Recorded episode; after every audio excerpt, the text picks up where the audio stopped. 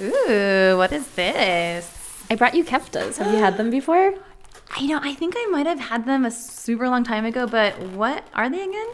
So I discovered them while working on this episode, and I promise to explain what it is later in the show. Oh, it smells so good.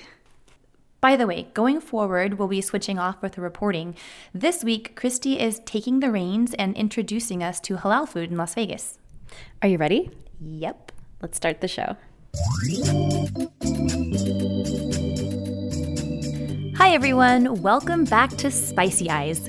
We're a podcast about food and culture in Las Vegas. I'm Sonia. And I'm Kristy. First of all, we wanted to say thank you so much for the love we've gotten so far. Thank you to everyone who's listened and is listening. And thank you so much to our fellow Las Vegas podcasts, Wild and Free and Faces and Aces, for the shout outs. We love you guys. In this episode, I wanted to learn about halal, or meat prepared according to Islamic law. I have some Muslim friends here in town, and I've never really gotten a chance to ask them about it. Are these your friends, um, Summer and Suf?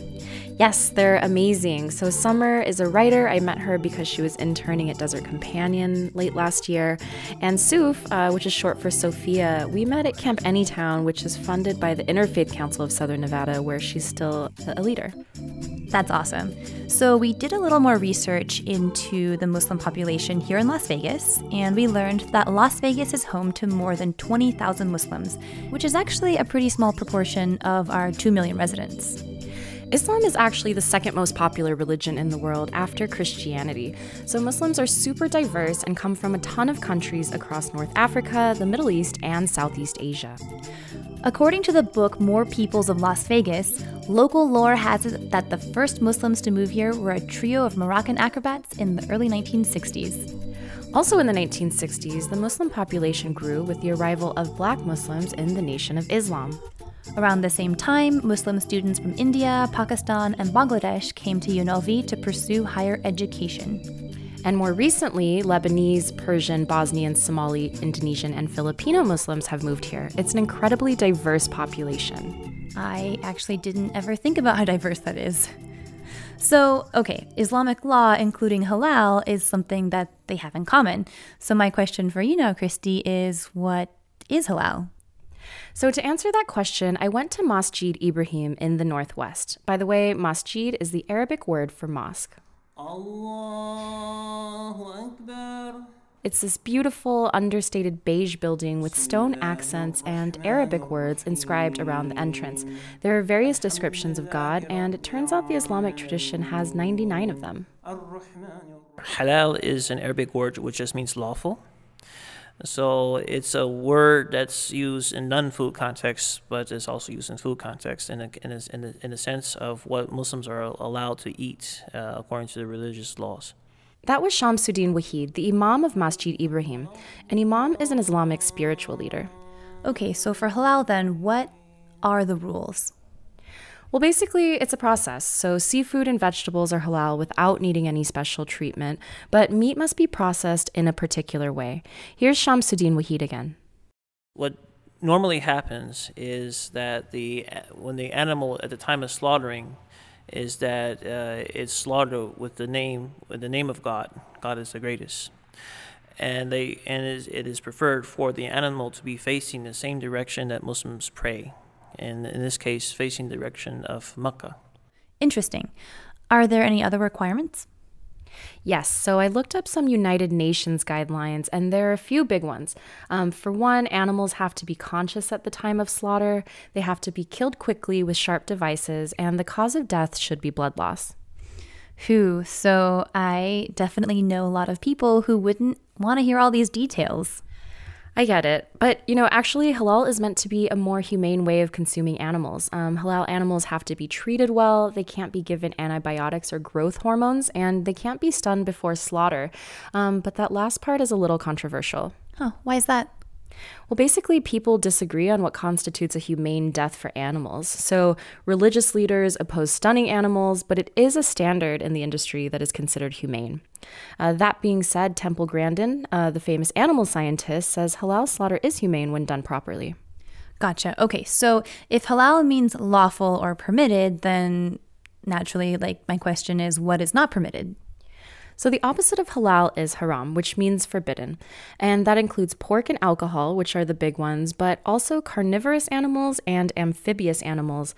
The list is actually pretty long. If you're interested, we'll link to it on our website at Spicy Eyes Pod. So, okay, so it sounds like halal is pretty similar to kosher. Exactly. And it's interesting because when halal isn't available, kosher is the next best thing.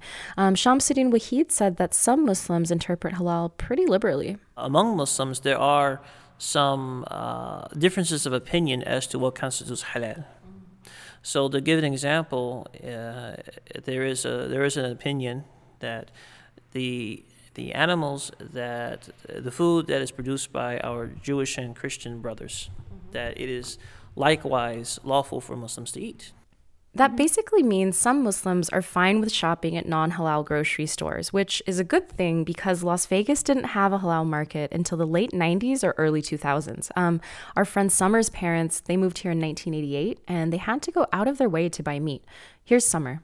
Yeah, spe- specifically, they would go to California and they would either meet in the middle with like a friend who lives in California and they would kind of exchange or just so they wouldn't have to go all the way or they would just go all the way and like you know buy meat in bulk and have that last for as long as they could but California wasn't their only source of meat. They also ordered in bulk from Michigan, which has a large Muslim community in Dearborn near Detroit. I think the, the reason they would do that is just because the shipping costs would be so high that they would be able to, at least being able to split it with other people would help a lot. Um, so, yeah, they would have huge packages shipped through cargo, like, and they would have to go pick it up at the airport and everything.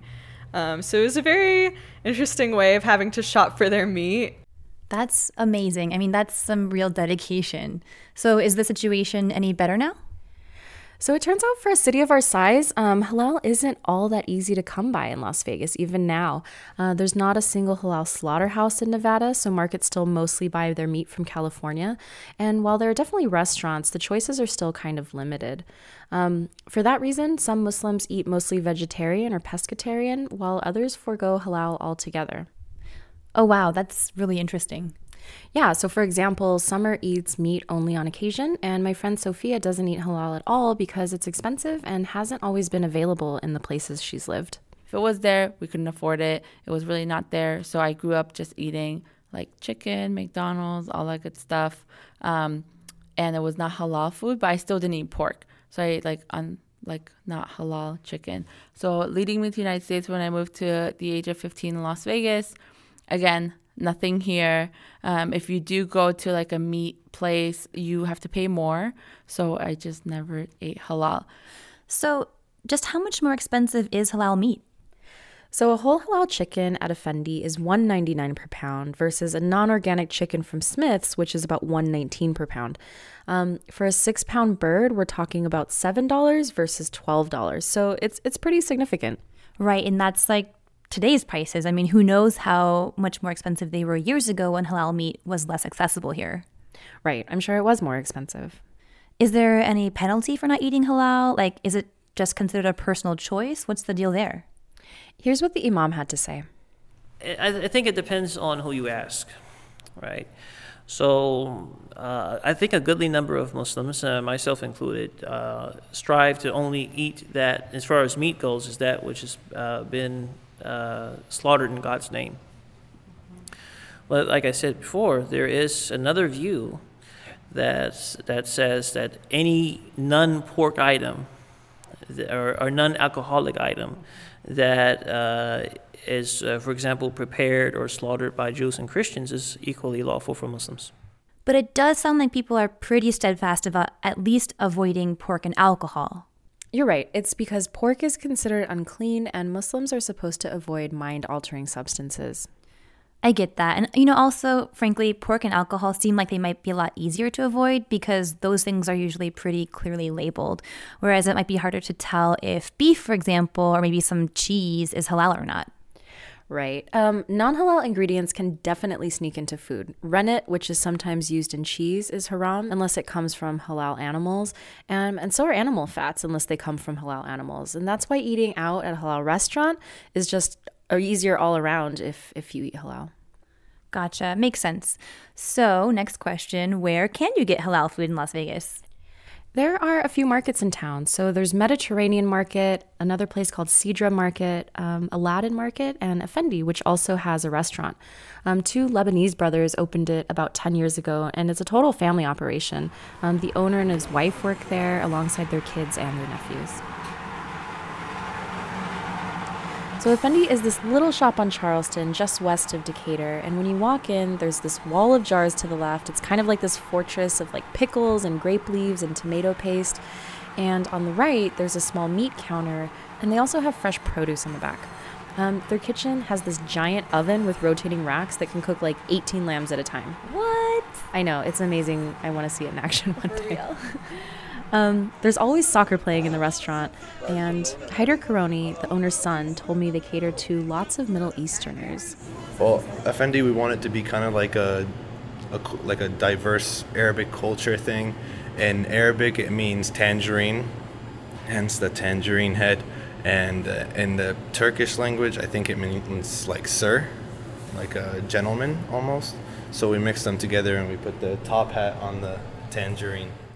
Ah, so that's where that cute logo comes from. Okay, so to explain, this logo is like a little tangerine head uh, with a face that has a pointy mustache that is wearing a fez. It's super cute. and kind of needs explanation. but yeah, it's it's really cute and really clever. Um, I go to Effendi for lunch sometimes, and I highly recommend the combination plate. It comes with a chicken kebab, a beef kebab, and a Lebanese beef kebab called a kefta, which is what I brought you. Amazing. It's so good. It is so good. Um, the chicken is slathered in the smoky tomato and red pepper sauce that they sell in the store, and the kefta is loaded with super fragrant cumin and allspice. Um, the mom bakes for the restaurant too. They have baklava and a Lebanese pastry with the best name. It's called Lady Triceps if you want to translate it, but it's that's not the name of it. They're actually called Znudset. Um, it's basically phyllo dough wrapped around a cheesy filling and topped with jam and dusted with pistachio crumbles. So I think we have to be careful to note that halal isn't like a cuisine, it's a way of slaughtering meat. Yeah, that's a great point. So, tons of cuisines use halal meat because, again, uh, Muslims are from all over the world. So, here in town, I've heard of halal taco and empanada shop, to halal pizza places, and US fried chicken, which makes all kinds of halal fast food from fried chicken to burgers, beef ribs, and more. So, Kristy, one thing I've been wondering is if it's difficult living in Las Vegas as a Muslim. I mean, after all, our Sin City reputation stands for things that are forbidden in Islam, like drinking and gambling. Right. So, Las Vegas doesn't have a great image in a lot of religions, and Islam is no different than that. But I asked Summer and the Imam, and they told me it doesn't really bother them. Um, I also asked the Halal guys, since they have three franchises here in town. Right. Halal Guys is that huge international chain. I actually read in Eater that the Venetian location was the first halal restaurant in a casino in the US. I talked to a Halal Guys PR rep, Justin Bartek, and he told me that only 5 to 10% of their customers are Muslim. I asked if the casino location was an issue.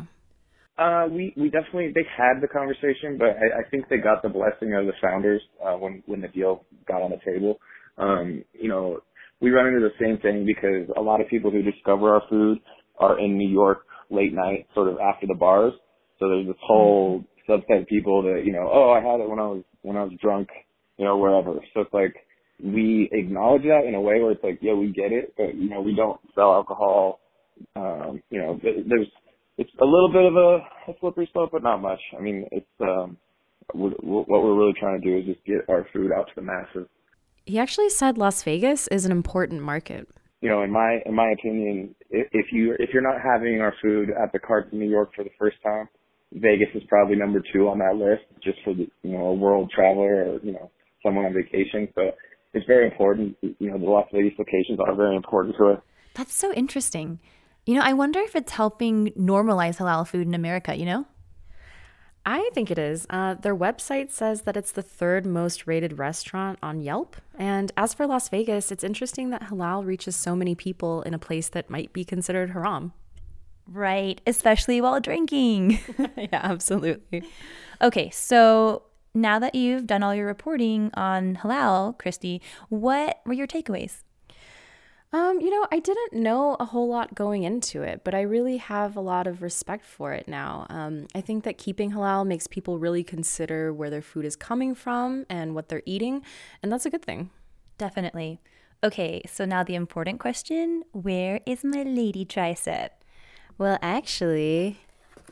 Ta da! Yes, yes, yes, yes. Oh my gosh, it is a beautiful pastry. Oh my gosh, okay. Oh my god, that is so good. Mmm. So, while Sonia is eating, here's a mini segment we're putting into each of our episodes called the Daily Nugget. It's basically an audio postcard of something delicious. This one features Brett Boyer. He's a pastry chef who started a company here in town called Desert Bread. What are you like listening for? The sounds you look for with this loaf? I mean, I want to hear that crust. So my style of baking is just to get the razor thin crust so that when you refresh it in your toaster, you're just getting this like mm-hmm. crackle and then you're into that bread. Mm-hmm. So I think we should just taste some. Right? Oh my god, those bubbles. Yeah. That's beautiful.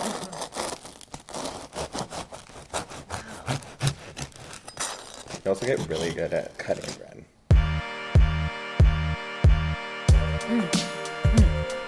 Oh, um, thank you. um, and thank you, listeners. If you haven't already, please subscribe and rate us on Apple Podcasts, Spotify, Stitcher, and or Google Play. Yes, that really helps people find us, and we're at Spicy Eyes Pod on social media. We put up photos and links on our blog at spicyeyespod.com. Special thanks to Jeremy Klubicki, our music man, Jeff Scheid, our photographer, Maureen Adamo, who designed our logo and website, and our friend Brent Holmes, who showed us Effendi and also introduced us to the very delicious Lady Triceps. Tune in next time to hear Sonia's report on Hawaiian food and why Las Vegas is called the ninth island. Thanks, everyone. Bye.